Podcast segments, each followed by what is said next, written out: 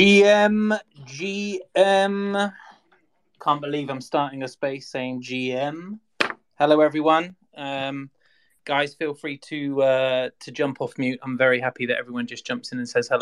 Hello, hello. Hello, hello. Yeah, GM. Yo, yo, yo, yo. Hey, Hey, hello. Meela, how are you doing? All right.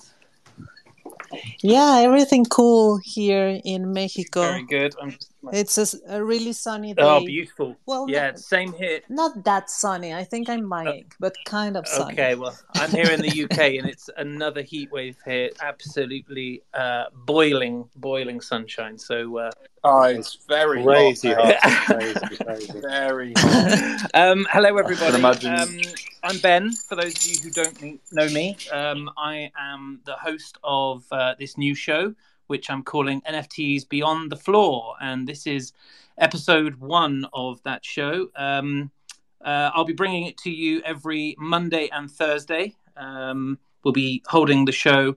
I believe it's 9 a.m. Pacific time, midday Eastern time, or 5 p.m. here in the UK.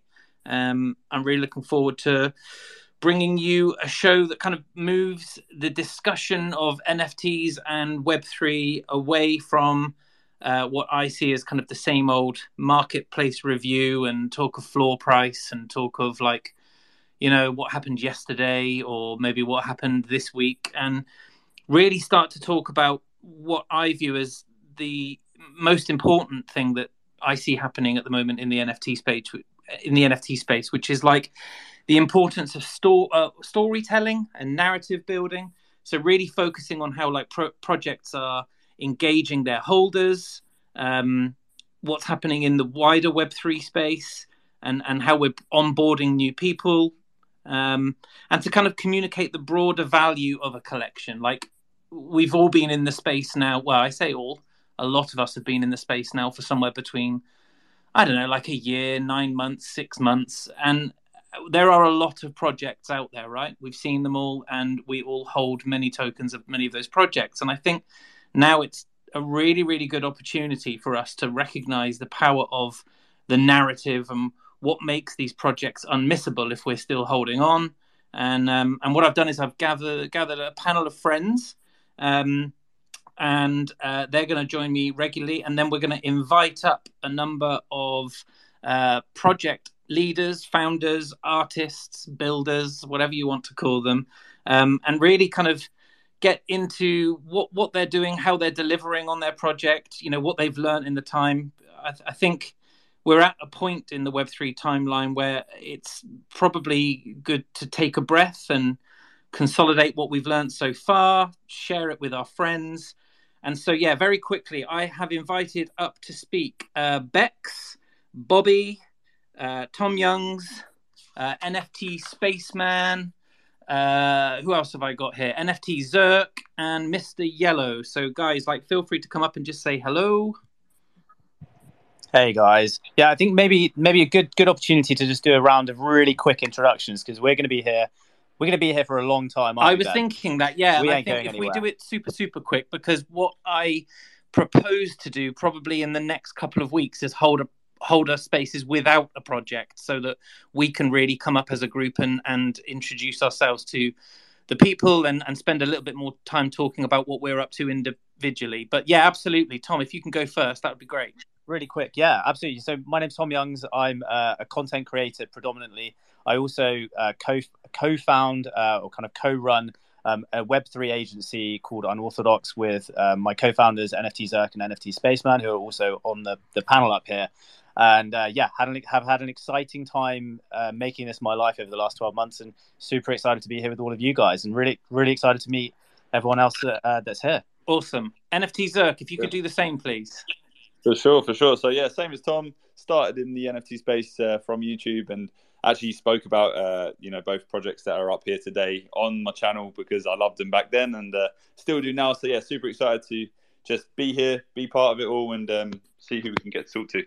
Amazing and uh let's go next with bex hey bex Hey Ben, hey everyone. Um, great to meet you all here today. I'm Bex. I am the founder of Nifty World NFT. Um, I was told a couple of months ago that I was the first um, female YouTuber about NFTs, which is quite exciting. So I um yeah, been in the space for about 14 months now. Um, I'm also a web3 consultant, uh, so working helping uh, businesses and brands transition into the web3 space. So make content about NFTs, talk about web3, help businesses with web3, lots and lots of stuff there. So great to be here and to help part some knowledge.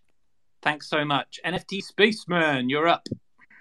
Hey, Ben. Um, great to uh, speak to you guys. Um, I have been in uh, NFTs for over a year, like the guys uh, uh, alongside me. Um, I've met people literally around the world in that time. It's been super exciting.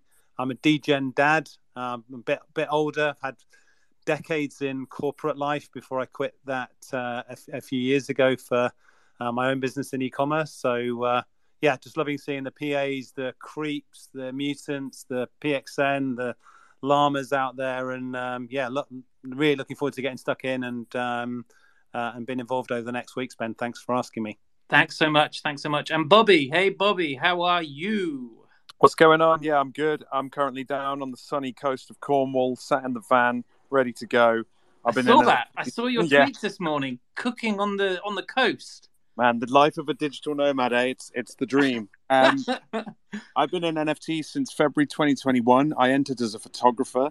Uh, i sold my first personal nft in march 2021 uh, and then i binged clubhouse for many many months and then got burnt out deleted it spent six months away from the space came back in december and uh, got involved with the project sold out the project community managed for the project uh, that's come to an end. I'm now uh, in the midst of co founding a real yacht club, uh, a global yacht club, and uh, doing photography and doing spaces and joining in with this venture with Rug Radio.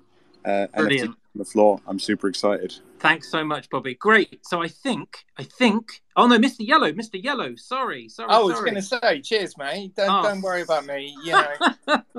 Uh, Apologies, Mr. Yellow. The floor is yours. Make it quick. no problem.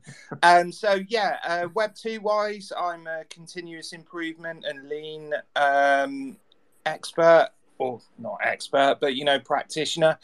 Um, in Web three, I've been doing some. You know, I've been here for about a year. Been doing some YouTube, some spaces, um, and trying to apply that same sort of thinking um, with projects as well about how you just improve the way you deliver your processes. You know. Awesome. Um, thank you. No worries. Thank you. So yeah, we will probably introduce this team of folk who are all interesting with very varied experience and knowledge um, a little bit more comprehensively. But that's not why we are here today.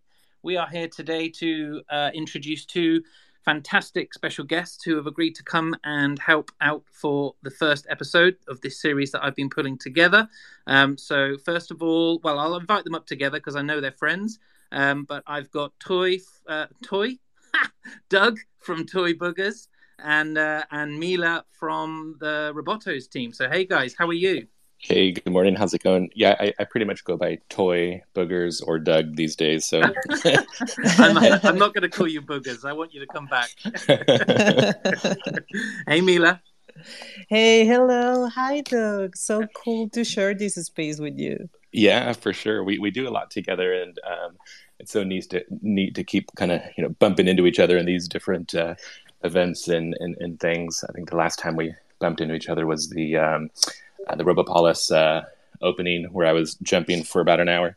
oh my god! Yeah, like you went hardcore there. Like we were like, oh my god, Toy has been like like jumping around for a lot of time and is it like Doug? Like, is it really Doug? Or maybe he's like, I don't know, he has a script or something.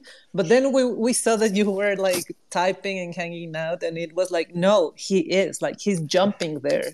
it was cool. Yeah, it's good to see you. And uh, so cool to be here for this um, first uh, first show. Yeah, yeah excited well, to jump in. Thanks for having us. Thank you, guys. Uh, so the format of the show, what I kind of want to do is, I've kind of collected a number of um, of questions which I, I want to put to people, really around kind of what it means to build a project uh, post mint and what it means to kind of continue to engage your community uh, and and build a narrative around maybe the characters of your PFP project or you know what's been going on. But I think what I'll do is I'll, I'll ask the team just to put a hand up if you want to interrupt if, if there's a, if there's a great conversation going on. Otherwise, let's make it a fairly open floor. I'm quite happy for people to uh, to just make it a, a round conversation, but I will try and bring some structure to it with a few questions just to uh, just to keep a bit of order and uh, and keep my OCD in check. So uh, so I've got a first question actually, and and I'll put it to Meela first.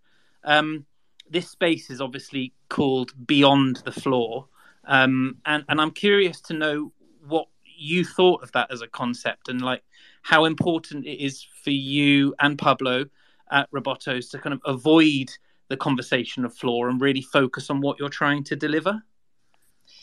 Yeah, first I think that it's important to give a little bit of context of of myself. Sure. And I would say that like I'm a punk rocker, I'm a troublemaker, I'm this little fire started. I, I'm really good at, at starting things.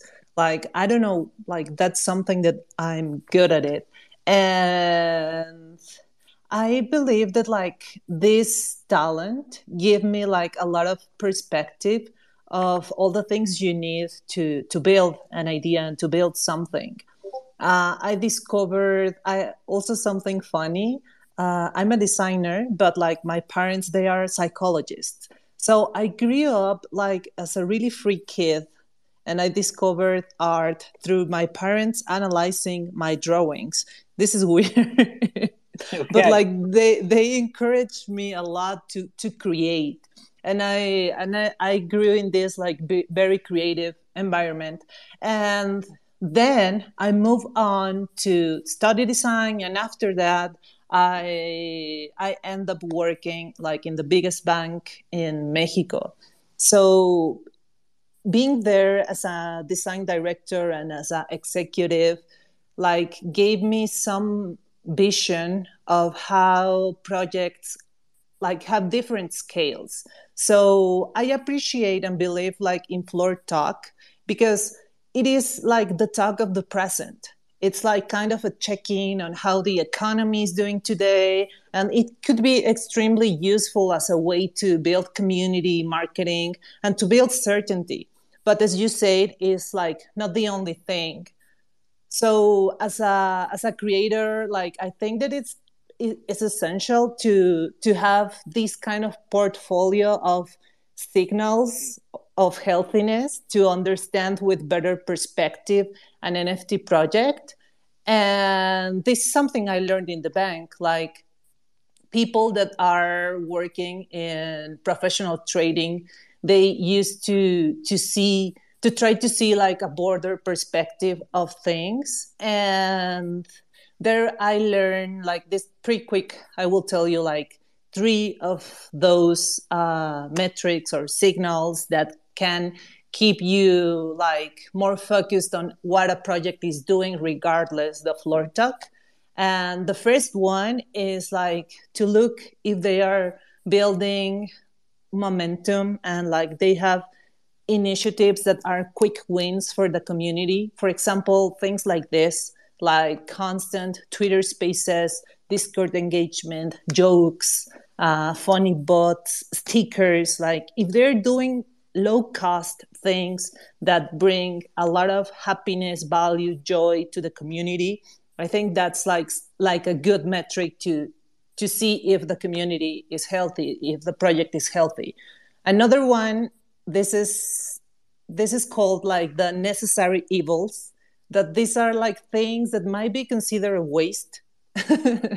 However they they they are necessary to scale for example in in robotos i remember that we were highly criticized about the big murals we were making.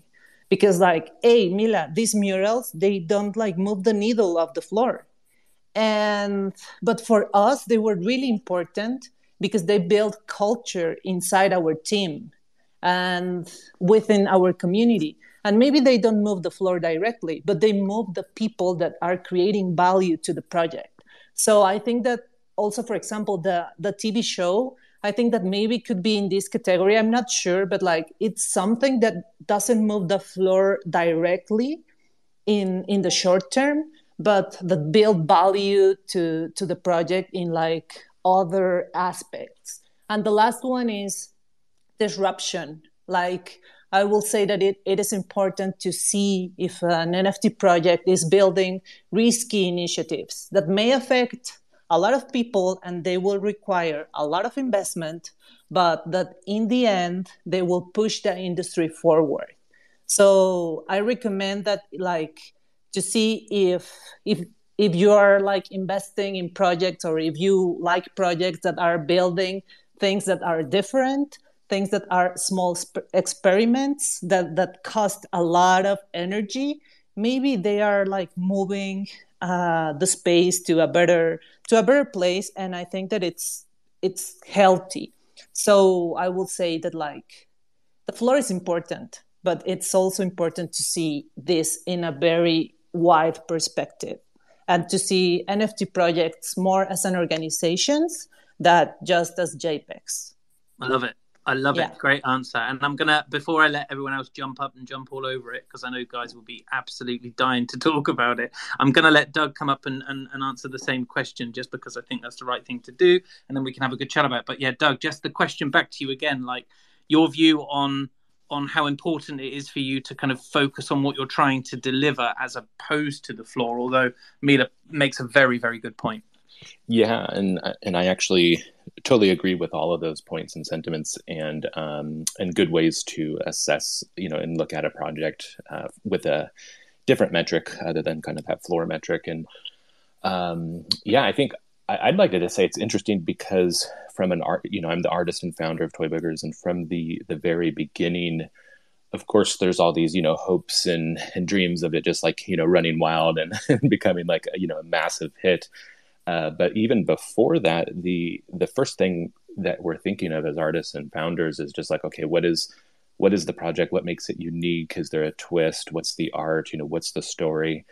And so much goes into that that we get um, lost. At least I did totally lost in this. You know, the lore and the art, and then the world, and the, sometimes the tech and the and the um, the, the floor and the and the marketplace and the economy. All that, like like we can easily forget about it as we're building, um, especially during the you know the run up to it. And so, I spent about six months making uh, the original Toy Boogers collection because they were all hand drawn and then hand mixed. That was um, before I even you know knew about well I knew about generators, but I didn't have a good generator software to use, so I just put them together by hand. But it made me it made me you do my collection a little bit differently, which was awesome because um, I had you know bodies and heads and all these you know toys and weapons and, and fun stuff that the characters are holding.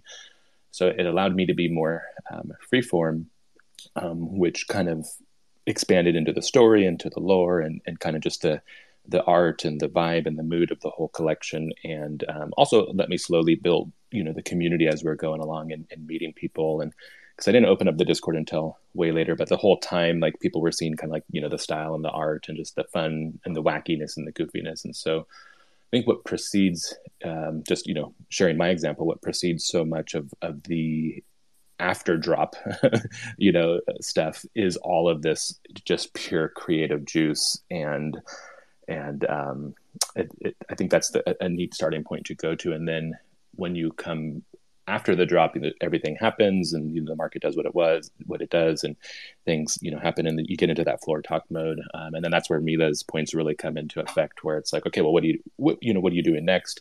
Is it simple, you know, engagements? Are you building something big, long term? You know, are you building a brand in the outer uh, world? Um, is there more stories? You know, is the story are the stories compounding? And that's and that's what um, both of us have been doing for sure. I, I know I've been, you know, I, am a holder of Robotos. I, I, I minted during the pre-mint. I love the project. I love uh, Pablo and the whole team and everything. So um, always um, always ready to drop them as an example of someone who's just constantly building and doing things and making fun stuff to do. And just um, the core community vibe has just remained in, intact, and the vision's still there. Everything's still there. So I think to us, especially, I know like this is like for me, even though we look at like the floor and we look at the market and we have to analyze everything, it still feels the same. It's like we're still coming from that creative juice, um, that that build potential, the the the wild future. Like like even though it's a bear market, we still have that bull like thought of the future. Like wow, like let's just keep building. Next year it's going to do this, and, and next year it might do this. But uh, one thing's for certain: if we keep going and keep building, like we're here super early, and and this is the time to like really you know take advantage and and and, and keep going. So um, yeah, I just wanted to um, echo what she said and then connect it back to that, just like that initial creative uh, juice and vibe and, and fuel really that uh, got us all into this. And that's what we focus on and, and, and, keep pushing forward with. Yeah, it's great. It's great, and and I'll invite the other guys to come up now and speak. Uh, you know, uh, just very quickly from me though, like I suppose in the conception of this, uh, space. Uh, you know, my view was that there are two chains of thought, right? There are ones where there are people who really invest in a project because they they love what's going on, they love the lore, they love the storyline, they love the the characters, the team that are building it, and then there's a there's another group of people that might just be like really focused on like flip and and and and you know look to make profit and and actually what both of you guys are saying, and I think it's a really really well made point, is that a, a, healthy project requires a balance of both of those things. It needs to have space for creativity and mm-hmm. the ability to create great stories, but also the ability to, you know, the, the, the requirement to create a product that people feel is tradable and want to to trade and and and you know live and breathe by. So I totally understand that. Guys, thoughts? Ooh. I was um, I was just uh, going to ask. Both of the, projects have been around for a while. Um, what what's been the, the, the biggest sort of you know Discord blow up? You know these things happen. What what caused it, and how did you guys handle it? Because every now and again there's something that just goes off and sends the whole Discord wild. Um, I just wondered whether there was any learning you've got from those episodes. Oh, oh, like the the kind of the mad hype moments. What more the mad fun moments, really? Oh, you know, a little bit of both. like what what triggered that to happen? Because it's often not really the floor; it's something yeah. completely different. Yeah, I think um, I can speak on that real quick. For us, when we did, um, so we've gone against the grain, and I, you know, I'm, I love how Meela introduced herself as a punk rocker, and I could uh, and a troublemaker, I could definitely say the same. Um, and um, so Toy Boogers, when we dropped that, that was kind of against the grain. It was a smaller collection. It was handmade. You know, it was this you know three thousand unit thing. Um, and then when we did our second collection, Kit Bash Boogers, which was actually a um, collaboration with Robotos, Deadfellas, and Cool Cats and Toy Boogers, um, where I mixed their traits into our stuff and, and released a thousand unit collection um, that got a lot of um, kind of backlash in different ways. It was highly acclaimed because it was, you know, a, ma- a major collab between these four great projects. Um, but because it wasn't an expansion, it was actually more exclusive. Um, it it it didn't follow that mold of like, you know, everybody's getting an airdrop reward kind of thing. It was like, oh, the second collection is actually harder to get into, um, and so that was a little bit of a um, definitely going against the grain, and then um, you know, kind of unexpected. And so there was a fair amount of, I don't know if it was really FUD, but there was a little bit of complaints about like, you know, not getting that standard kind of classic, you know, expansion or airdrop kind of value thing. Um, but what it was was so unique and different. Um, you know, a collab between four projects, uh, a full collection in itself, but you know, very exclusive, only a thousand units. Um, once it kind of you know once we dropped it and it minted out and everybody liked it and loved it, it, it that FUD kind of disappeared. But there was that moment kind of ahead of it where it was like, kind of, what are you doing? And looking back, I think it's great because we we um, went against the mold, we went against the grain, and we did something really cool and unique. And, and I think it's something that you know, together with um, with Robotos, Cool Cats, and Deadfellas and Toy Boogers, um, I don't think uh, people will replicate something like this anytime soon, or or perhaps really ever, where four major projects make a mini collection together and, and not like a derivative kind of thing like this was an official collection. So but um, we did get a good amount of FUD i think just kind of going into the, the idea of it um, and and kind of a, maybe a little disappointment that there wasn't like a that standard airdrop. But everybody's happy now though because our, our next collection, Toy Stash, the the hamster, um, all of our holders get a free one, and so that's um, we're we're doing um, that by script where where people are going to get a, a, free claim for that for their current holding. you dropped um, you dropped the uh, the Kitbash booger on the same weekend as uh, as the Otherdeed minted as well. I oh, remember man. that, and that must have been really stressful because that was that, that was just when all the ETH got sucked out of the market. It was a, it's actually a really interesting story because um, you know you you set these things in motion, and we have this whole team. You know, there's ten plus people on our team, and then our, our dev team is Paxi Tech, and they have you know ten plus people on their team, and like we all like blocked our schedules off for like that Saturday and just like had it all ready. And then, you know, you put everything in motion so you can't really back out. And then we're like, all of a sudden, Otherdeeds announces that they're literally at the same day. It was like later, but it was like, oh my gosh, like we're going up against them. And so we're like, well, let's just get as much as we can kind of before the storm. And so it, I think it was like there was several hundred minted before Otherdeeds, and then Otherdeeds came, and you looking at like the graph, and this is kind of funny, not so much the floor, but just the graph, looking at the technicals, you see the mintings going, and then all of a sudden like they stop and there's just like a period of like nothing for like mm-hmm. that the Otherdeed storm and then right after that it resumes and then it mints out um, but yeah it was kind of cool to to do that kind of through the other side uh, there's a little bit of almost like kind of funny like lore symbolism in it because um, the Kitbash Boogers collection was also kind of like uh, the story is like it's it, it was us as collector as the pro as these four projects coming together to, to you know you know re go back through the toy boogers teleportation machine and get mixed up again.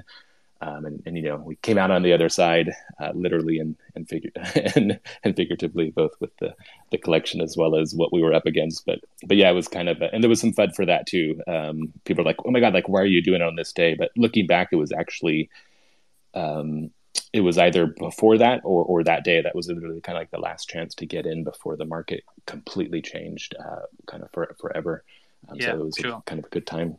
Zerk, I can see you've, uh, you've come up a couple of times. Go for it, buddy.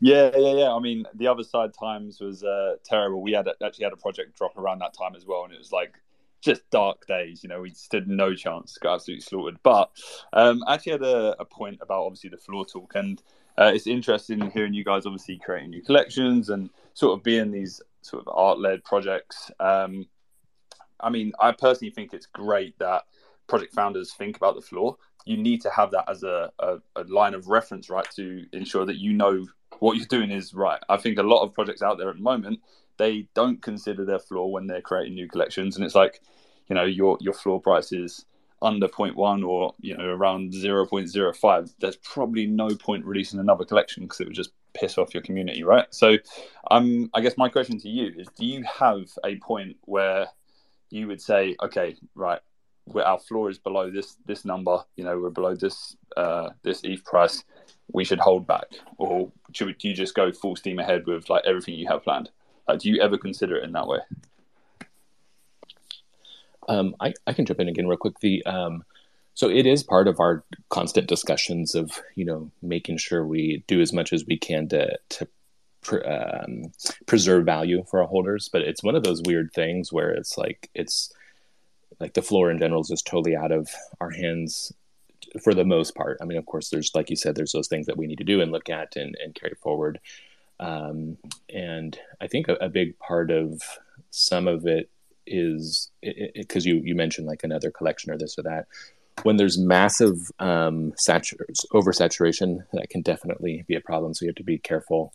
Um, but a lot of the building, and especially like I know I, I, speak for for Meela for sure when I say this, like a lot of the building goes beyond just like the next JPEG. It's it's really like there's so much more dynamics in it, and then the metaverse is a big thing, which is you know multiple metaverses uh, plans there, and so I think if if um, if someone was overly concerned with the maybe the current price and saturation of their uh, the JPEGs, um, it's like all right, we'll just switch gears and focus on you know the metaverse or this or that, which it, it's it's not like that you just switch gears completely because all these things are kind of on the on the on the pot burning.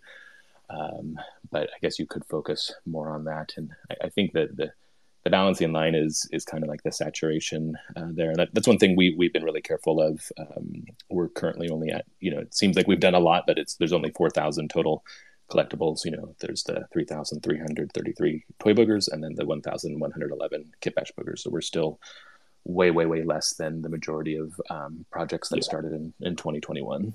Yeah, for sure. I mean, some collections with 10k supplier, you know, and they're releasing another 10k project. It's like, come on, guys, or um, 20, no. 20k. Yeah, yeah. yeah, But if you if you have the, um, it can be done right. And, and Robotos is a great example um, where um, you know the you have the 10k Robotos, and then the the RoboPets um, were the the companion and it's a perfect i think it's like it's just a really happy medium. They're two totally different things but they go together. It's they're they're synced up perfectly and um and and the whole community is really happy with it. And, most people have multiple or more pets um, than their original. Um, i think it's just a is a good thing because um, they don't really compete with each other in terms of like kind of like floor dynamics or this or that but they yeah they definitely uh, build the lore and the story and the art, and they're just fun and, and, very enjoyable for for all of us holders.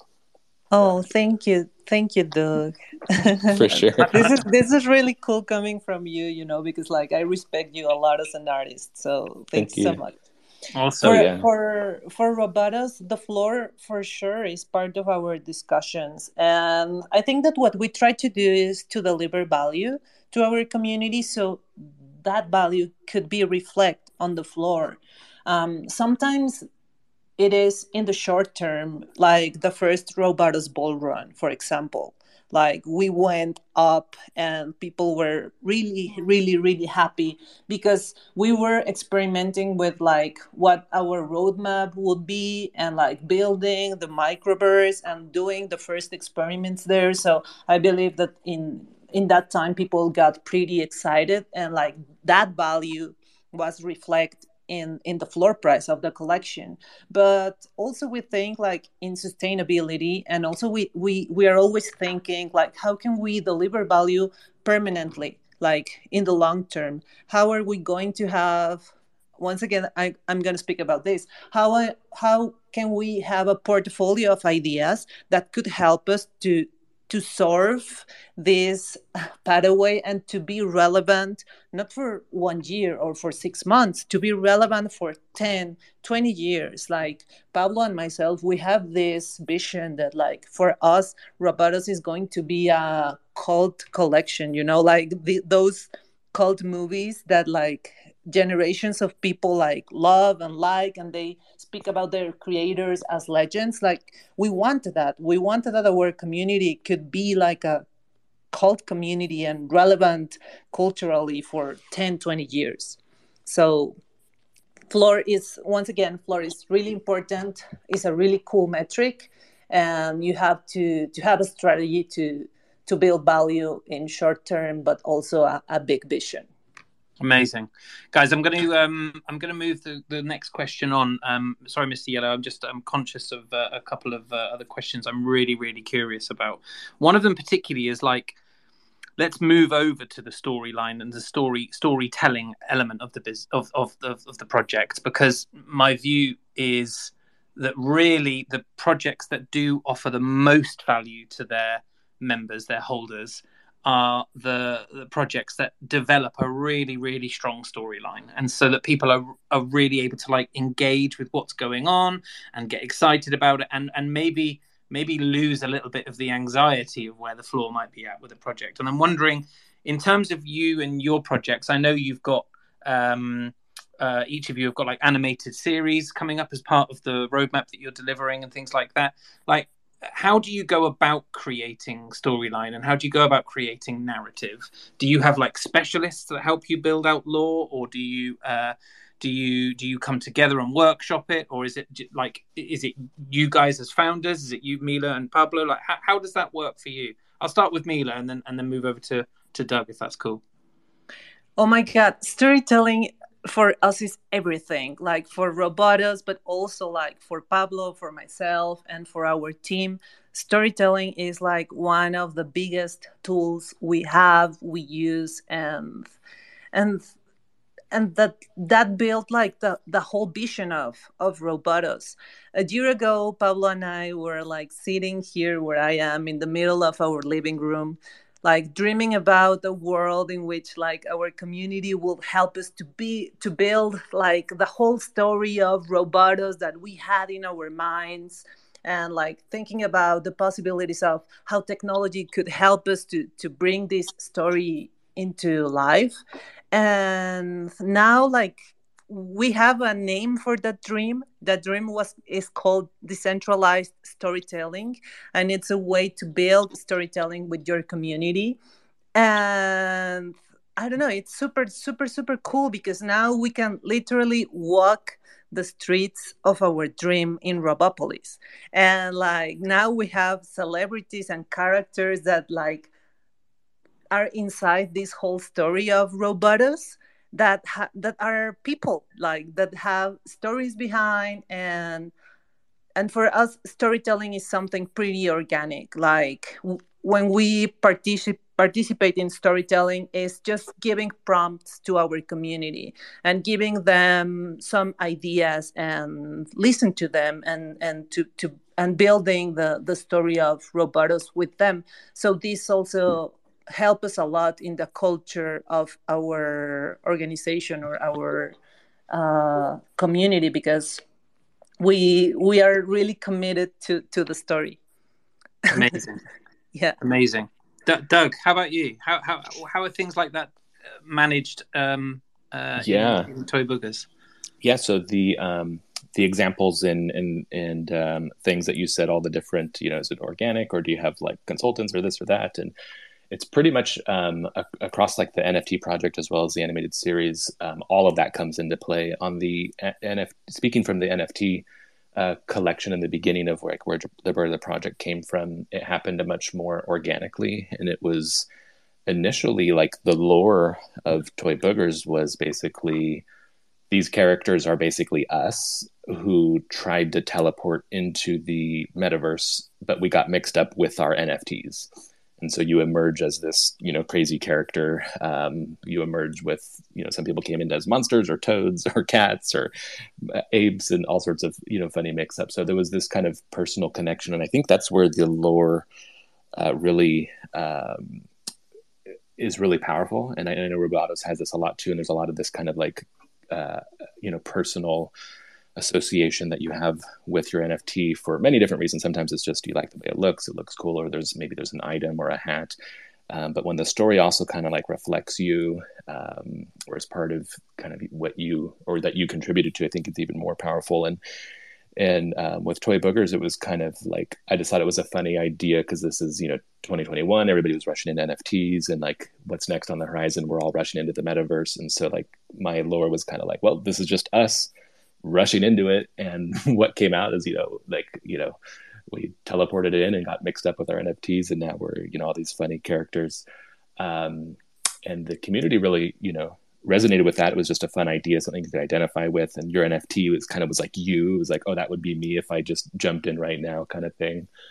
Um, and then where it went um, was very organic in the Discord. Just um, putting up the funny stickers, like Meela was talking about, just doing fun little, like you know, kind of these quote unquote low budget things that just people have fun with. And so we were constantly putting these funny stickers in um, of just like the different toy boogers. And there's this little hamster character, uh, Stash, who's known as Stash now, and that's the focus of our next uh, collection. But Stash, he um, kind of evolved in that whole just the Discord chat and making the stickers. I made funny stickers where he was like holding like a taco, and then he was holding a heart, and then like a skull, and then spray paint, and and all of a sudden like the the hamster started to develop like a life of his own and um, kind of became like a main character out of the the wild collection and so um, and then you know it got um, he got a name and then he got uh, more and more you know um, toys and and just kind of built up. And so as I was building the story he became a central part of of the story. And and so it's kind of natural and organic um, in that way. Um, and then kind of from a more organizational standpoint uh, pretty much everybody on my team, especially um, Fresh Biscuits Jim, is kind of like the lore uh, master. But anytime anybody's in Discord and, and like somebody says something funny or interesting or or kind of wild, we do consider it. And a lot of the times that stuff kind of gets like written into the narrative um, or just kind of like the collective narrative. and uh, so it's I think it really is like this group project. Um, especially with the community and, and, some of the coolest stuff and i know again it's the same with robotos has, has just come from some random contributor who just had some funny idea like uh... love it yeah we encourage a lot creativity inside our discord and wild and crazy ideas. Like we vibe a lot with like yeah with people that like to have fun there you know like mm-hmm. uh, because i don't know fun is something that it's pretty contagious and and gives a lot of bonding inside the community. Absolutely. Bobby go for it. What's up? I was going to say how important storytelling is overall for anyone who's entering the space because it's it's it's obviously a very audio centric space so it leaves a lot to the imagination. There needs to be, you know, the the, the storytelling aspect of it needs to be pretty solid, um, and like ev- every story starts uh, and has a beginning. Like look at how we started the show today. We all told our story of how we got to this point today, and um, there are little things that happen along the way. I think NF- the NFT journey as a whole, um, telling that story of how we all you know we started in a lockdown and we came into the the real world and we decided that the real world wasn't good enough so we stayed inside the twitter metaverse and so on and so on. There's like a, a saga that's folding out. And then there's the other side of things with the crypto the eth going up and down. It's just like one big massive soap know, opera yeah just just look at the amount of drama that has happened in the space and how addicted people became to those oh spaces oh it's yeah. it's like watching it is like watching your daily soap. Um, and these these are, I mean, there's no coincidence that it's been formulated, it's been manipulated for us to to be here and enjoy that and be entertained off that. And I think that's because it's very human. Although we're just voices with little PFPs, like pinging out of your little black mirror, your screen. Um, we we are talking thing like talking about things that resonate with the audience. We, we all are humans behind this PFP, and that became very true for me about two weeks ago when a project founder passed away of a, a, project that I, I bought many months ago. And it just made made us realize that, you know, we're all humans behind this. And we're sort of like sat around the campfire now. We're like the cavemen of, of, of yore. And uh, we're sat around the campfire telling the stories and, you know, the toy boogers have been away doing this and we've been doing away doing that. That this is our version of talking about the hunts and the wars and the, the many things we've been up to behind the scenes, and that's why yeah. I think like dropping audio, Clubhouse, Twitter has been, you know, a huge success. I um, think um, I, I, posted a Medium article this morning actually about like the power of storytelling and the fact that I think it it's become the ultimate utility in a project. And and if you think about the fact that an NFT can represent uh, a piece of artwork, uh, a, a, music track, uh, something physical, uh, your persona, like who you are uh, through a PFP. If you think about all of those as like pillars, they are essentially what it means to tell stories and what it means to bring people together to build relationships or to teach lessons. Um, so yeah, I, I, totally agree with you, and I think mm-hmm. um, we're just starting to.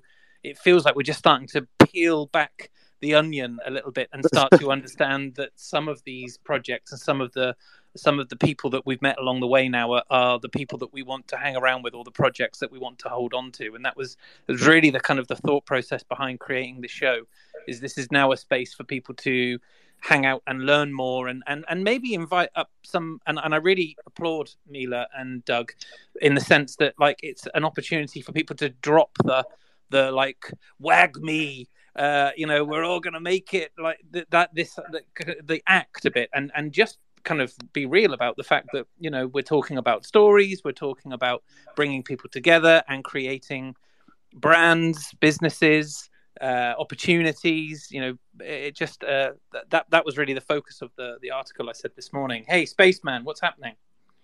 Hey ben i, I think um, well i really enjoyed your article by the way. I thought it was absolutely uh, spot spot on. And Thanks. i just wanted to jump up to uh, say to to to Meela and the, and the guys like it's just fantastic to just hear the passion that you've got for your projects and um, you know I'm I'm I'm a guy who's sort of in in two halves really I'm I'm not the most creative guy but I do love collectibles. I love art. I love storytelling. I love community and people. And you know, where you're talking about sort of organic storytelling and how elements of the project are built from the community, I just think that is, you know, a fantastic thing, and it, it didn't exist historically. And you know, isn't it amazing that you've got holders who are so close to creators through uh, through projects? Just it's just a fantastic element.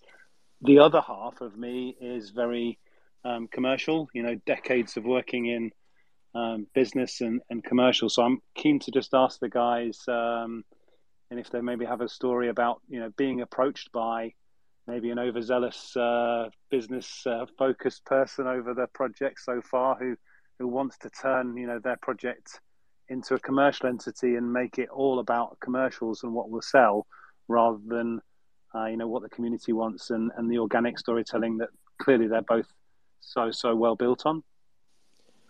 Yeah that's a um, good point and interesting question. So the um, yeah the first one just i think it's so cool that, that the like you said this didn't exist before where all of a sudden all of these characters kind of emerge you know all at once especially if it's like a 10k type of a drop.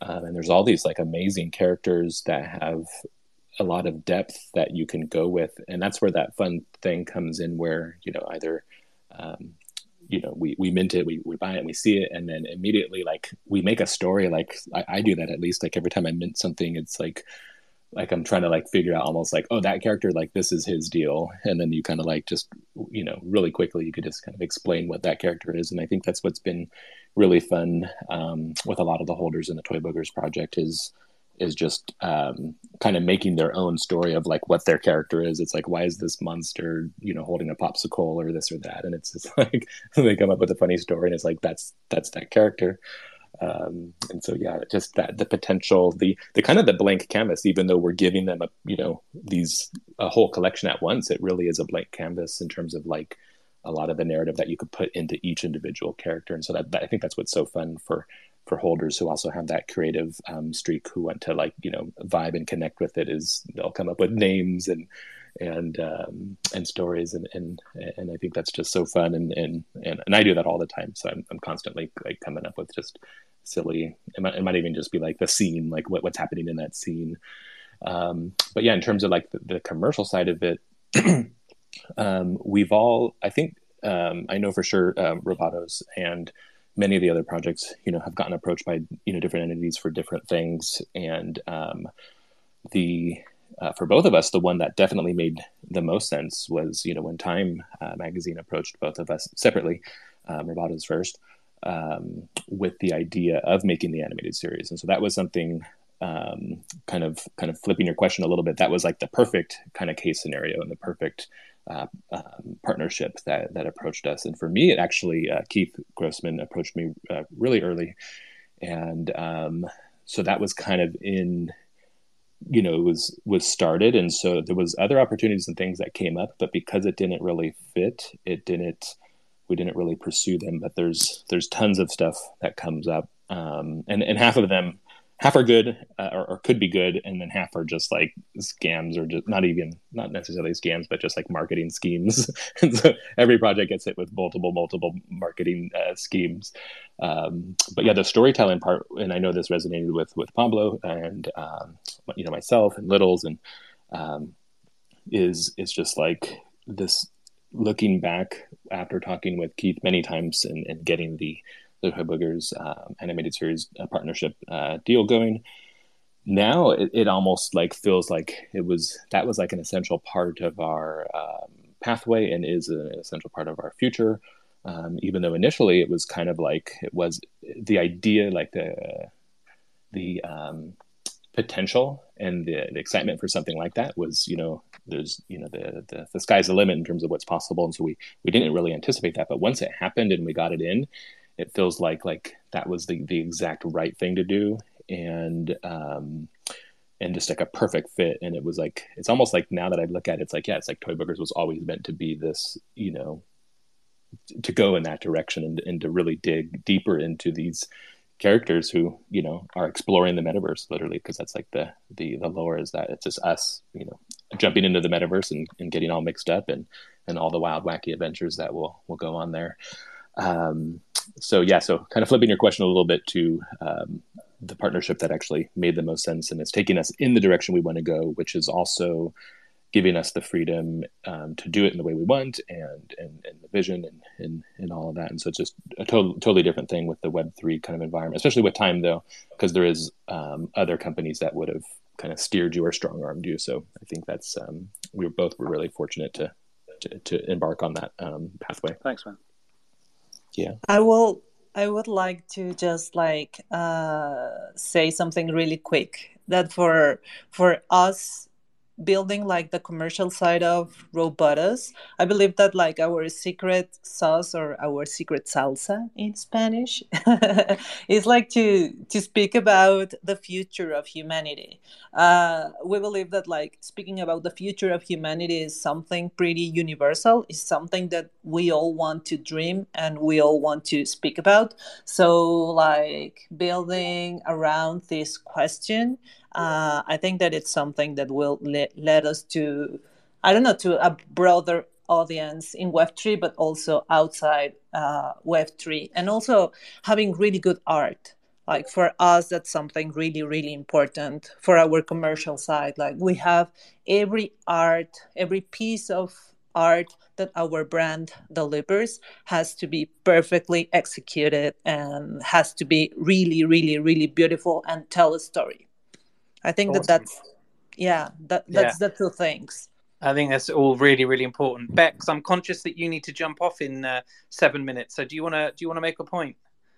I just wanted to, I suppose, ask a question which actually goes right back to what Meela was talking about at the beginning. Um, not to jump around too much, but it really struck with me is that I know that we kind of highlighted that there is a balance between, I suppose, the the, the artistry and storytelling, and also the the kind of the return on investment for people as well.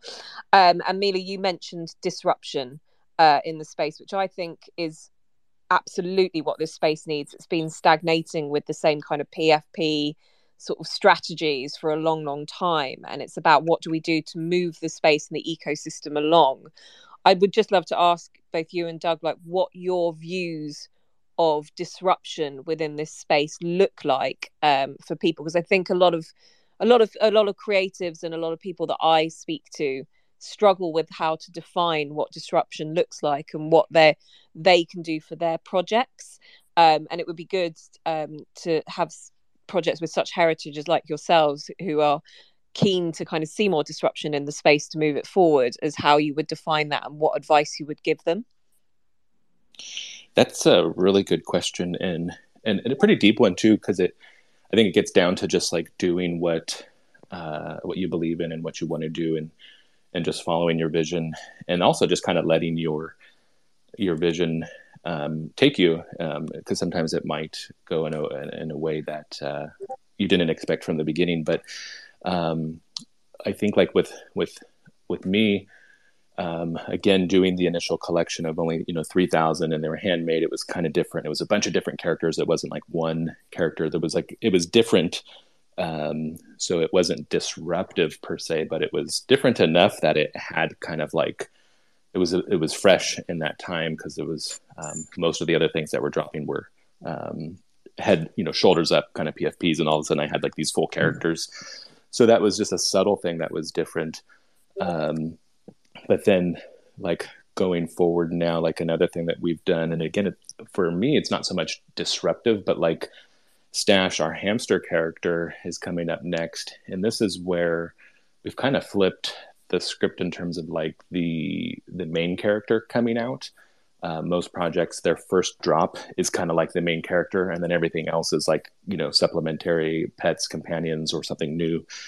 Whereas with toy boogers we started with this kind of general collection. It was like all of us jumping into the metaverse. And then now, what's revealing now is that this hamster who was in the original collection is like the mastermind of it all. And so, like, the main character is emerging afterwards. So, it, in a sense, it's kind of disrupting that normal model of like initial drop and then companion drop. This is like kind of had our ground um, floor drop, and now, like, the the the main character is emerging. So I think just the story and the process we did was different, but not necessarily um, disruptive.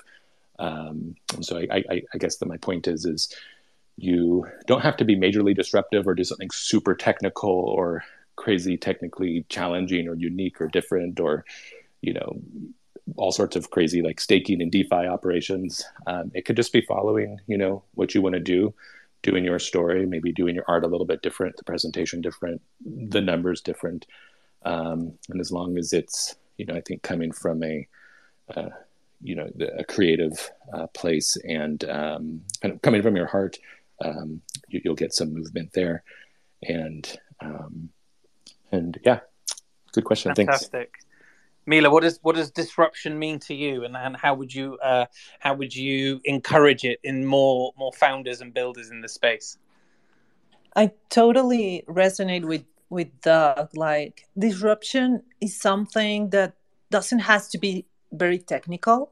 I think that disruption is like it happens when you look inside of you and inside of your team is when you really re- when you are really conscious about like the things you can do for the world for the nft space or for yourself and then you have when you have this consciousness then you start to have ideas.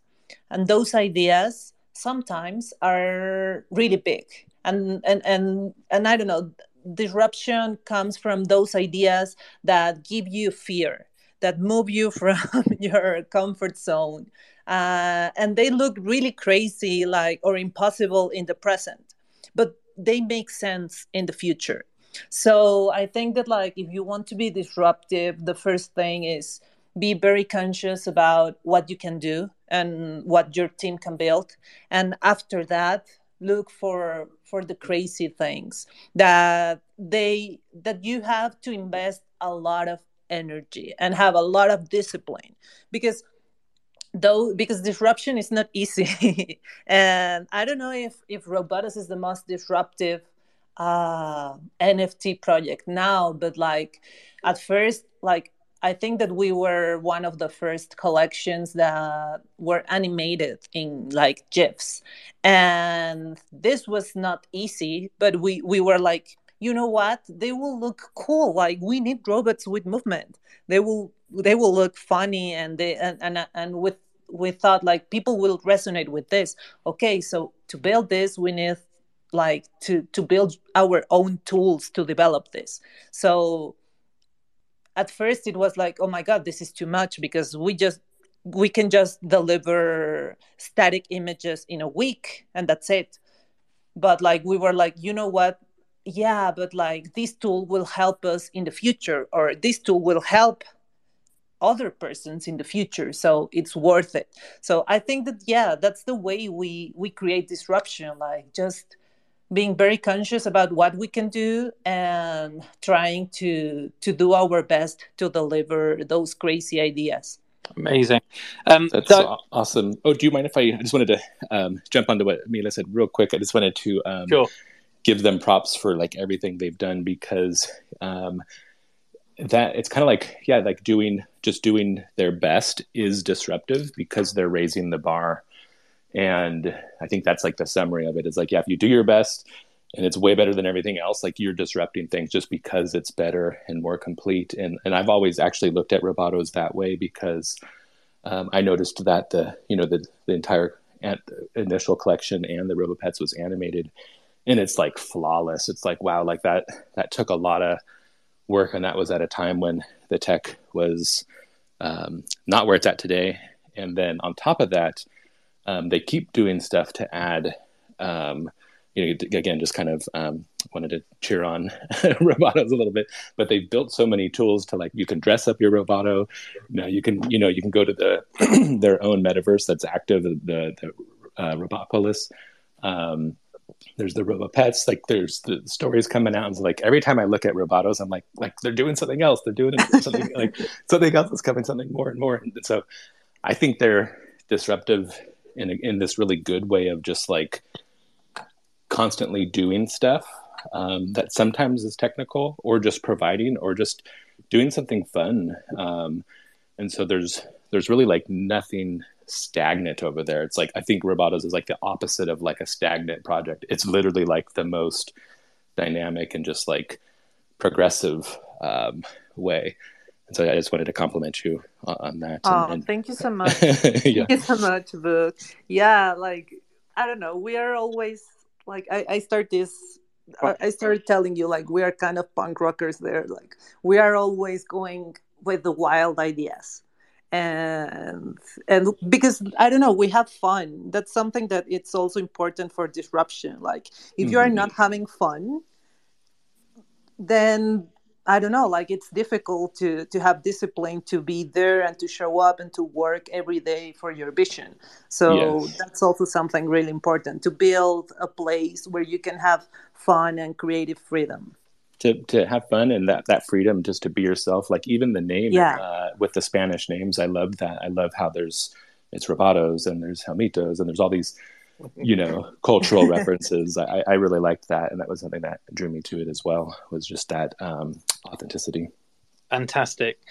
Uh, doug i'm really conscious of your time. Have you got a few minutes or do you need to jump? i do yeah. No i'm good. I can say a few more minutes. Yep. Oh cool. Well i, I wanted to uh, mr. Yellow you, you you jump up with a question dude or, or a comment just because i've got like a final question i'll take the guys to before okay. we uh, invite yeah, invite the crowd up. just uh, another one uh, to Meela. Um, I love Bueno, and I know a load of projects are using it. Um, how does Bueno fit into that then, as part of the innovation that you're doing? So Bueno is a company that Pablo Pablo founded like a couple of years ago, and at first that company was called Blush. Also, Blush exists, and Blush is uh, is a they sell like really really cool uh, illustrations. And when when we build robotos uh, then pablo saw a big big opportunity in the nft space. So then bueno started to to build like their own tools to to to help other creatives to to do their their own NFT projects. So for for Robotos, that that relationship between Bueno and Robotos is that when Robotos is a client of Bueno nowadays, and like they help us with our microverse and with the stuff we are building. Amazing. Um, I'm gonna. I'm just gonna move on because I um, I'm conscious of time and it's being recorded, and I kind of I feel like uh, an hour of people's time is uh, is about enough, and anymore suddenly it starts to uh, to get quite long. So I'm gonna I'm gonna ask uh, just a quite a leading question, and I'll I'll ask it to Doug first because then Doug can feel free to jump off when he's answered it. Um, but uh, I, the question I wrote down was if you could go back to the month leading up to your mint of your initial project and tell yourself the most important thing to remember based on what you know now, what would that be and why? oh man, that's a good a good question. So the, the NFT excuse me, the NFT space is filled with all these like, oh my gosh, what would I have done in in that month?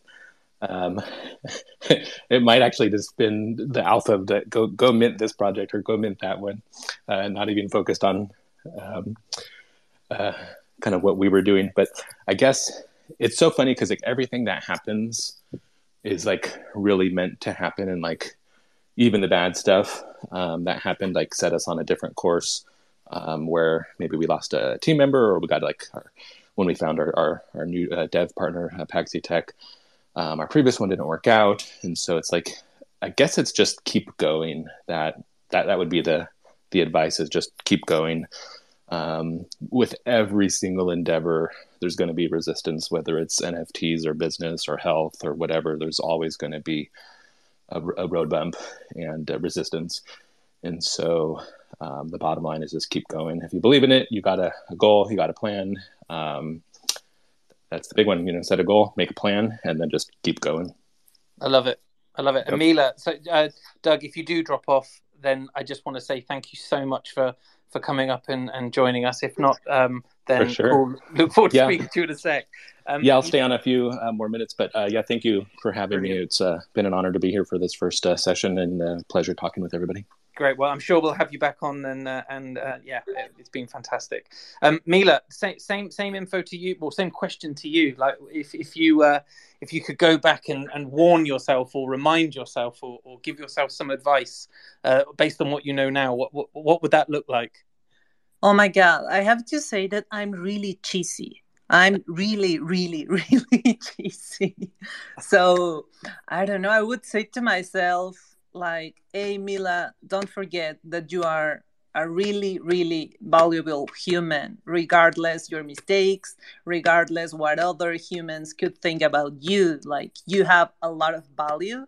Because I believe that when you are conscious about the value you have as a person, and when you are conscious about uh yeah like yourself and when you love yourself then you can build whatever you like because then like you start to feel joy of just being alive and like having the power to build things because you are creative. So I, I think that i will say that to me because for me it was really difficult sometimes because for example the the the barrier of the language you know like i i was terrified speaking in english. I'm really proud that i could nail this this space really well because English is not my first language. So, for example, that that used to terrify me a lot, and I used to devaluate myself because I because it was difficult for me. Or when people like speak about us, like, "Hey, you are not." doing this well a your work sucks a you are responsible of my money a whatever i used to feel really really bad as as a human so after a year of working on myself and working on Robotos I, I just discovered that like when you when you honor your value as a person and as a human then like you can build whatever you like. Yeah you Amazing. definitely you definitely learn your worth being in web 3 yeah. Because the amount of hours you have to put in you'd start to really value those hours that you are putting in and and the hard work eventually will pay off regardless um, I just wanted to ask a question about um, being disruptive. Obviously, being disruptive can be, uh, you know, described in many ways. And as a project founder, um, how do you deal with people who are disruptive from the community without telling them that they're footing? And and is it all right for a community member to be disruptive and maybe sway a decision that you make in in, in terms of the direction of the project? For example, I think a lot of Moonbird holders would have wanted to see um, something done differently than what happened? And should people have been more disruptive in holding them accountable for the fact that they'd invested their money or put their money into that in the first place? Just in any project, though, not just that one, just in general. Yeah. I, I... Oh, sorry, Meela, were you going to jump in? Go, go for it. Oh no, I was just going to say. Um, it, well, it's a little bit different with like the Moonbird kind of level. These like you know blue chips, especially after people invest you know at super high levels. But with kind of your standard collectible collections, um, there is definitely a toleration for a fair amount of um, you know feedback, really, and as long as it's um, respectful and constructive, then it, a lot of times we get really good insights that way. And it usually comes about um, pretty nonchalantly. Someone's just kind of chatting in the Discord. Uh, I think where it gets nasty is where you know all of a sudden someone appears kind of from nowhere and they're again they're talking about the floor they're talking about this or do this or you can tell they're kind of coming they're already angry or something. And so the, the project might not even be the problem it's just something else is going on. But I, I guess it's we've always allowed it as long as it's respectful. As soon as anybody gets disrespectful um, towards anybody then we usually kind of try to change the, the conversation or, or sometimes even have to mute them and so um, and i've seen this with many servers where it's kind of like for the most part, anything goes as long as you're respectful. Um, and then um, that feedback, um, a lot sometimes is actually really valuable. Um, but I think it, it is different for a project like us versus someone like a, you know, a Moonbirds where people were coming in literally as investments, um, you know, in tens of thousands of dollars. It's a pretty big different scenario, and maybe that level should have more accountability. I don't know, but with with us, it's um, definitely a different scenario. Yeah, I, I feel that like it's very important to hear the feedback and the ideas of your community and then look if those ideas fit in your vision of the project. I think that it's cool to hear what people think, but you also need to set healthy boundaries because because i don't know like if you don't have a vision and if you don't have like a really strong position of what do you think is the future of your project then it could be really difficult to deliver it if you are just uh, just like looking for opinions outside. So I, I think that it's like you have to build a system where you can hear your community but also like always check in with your vision and and and yeah that's the way we do it. Mm-hmm. you both yeah that's such a good point. I was just gonna say that healthy boundaries this is such a good point. Like you have to have your your vision and your kind of like comfort zone and then just there's certain boundaries where it's like all right you're either you've gone too far or or not. But um yeah because the nft space if you let your community push you around, I shouldn't maybe say push you around, but there, there's been many examples of projects where um, it, it kind of got it out of hand a little bit with like the vision of the founders versus what the communities wanted to do, and then you get this. It, it creates a strange dynamic, and so I think what people do want is they want, you know, a Pablo Stanley who has this vision, and the Meela, people who have a vision and a plan, and then you just want to have faith in them and just go for it. Versus, if you feel like you have to be there to make the project right, it's like, well, maybe you should just start your own project. So, yeah, um, that's, that's the same with spaces as well, as well, isn't it? People have come in and said things about spaces happening, and there's a little red thing up in that corner that says "leave." So it, like, everyone has free will and autonomy in this space, and yep. you're right. Yeah, I'm always saying like, "Hey, like you are an adult." remember that like remember you are an adult like you have your own money you are an adult and you decided to enter into this dream with us so never forget that and yes. that that helps helps me like to to feel a little bit less responsible of of life and yeah i mean speaking of disruptive twitter is playing up and bugging out at the moment so if anyone's followed anyone that's on this stage or you've heard anything that you liked and you've tried to follow someone and it's showing that you haven't followed them, uh, Twitter's bugging out. Uh, I've followed a few people on the stage, and it, it's now telling me that I haven't. So, uh, yet some people have followed me, DM me saying, uh, "Hang on, what's it say?" Oh yeah, it keeps it keeps saying follow, and then you click back onto their account, and then it's follow, and it's like, "Come on, Twitter, it's 2022. Keep like how how they bugs, I don't know, but there must be something going wrong with the app." Yeah, I noticed it. I noticed it the other day. I was following a bot that was telling me which which tokens had been sold in a particular project, and it just wouldn't let me follow it. So, yeah, they'll fix it. They'll get round to it. Uh, but um, guys, this has been so much fun, um, and uh, and I think um, it was fantastic to get two projects up who are known to one another. So to get Toy Boogers and Robotos in the same room at the same time is uh, fantastic. I think going forward, one thing I've learned is we will probably bring in one project at a time because I uh, I do think that uh, there's so much we could continue talking about, but I am just really really conscious of time, and I would like to invite a few people up from the audience. So um, if you want have a question, or you know, I I would appreciate it if it was not something that required uh, war and peace uh, as an answer, but uh, please request. Um, I know Cave Guy has been uh, requesting for a while and is, um, I believe, a holder for both projects. So I'm going to invite Cave up now to speak. Hey, Cave. Hey, GM, GM to all. Uh, uh, good morning. Can you hear me okay? We can Cave hear you perfectly. Guy. this has been a great space. I think it's awesome. I, I think we got to see uh, many, many shades of, of all the, the beautiful speakers on stage. I did have one question, and that was for uh, for Meela, if that's okay. Sure, shoot. Meela, my question for you is um, what is your favorite uh, Robotos trait, and why, did, why is it the Mileto?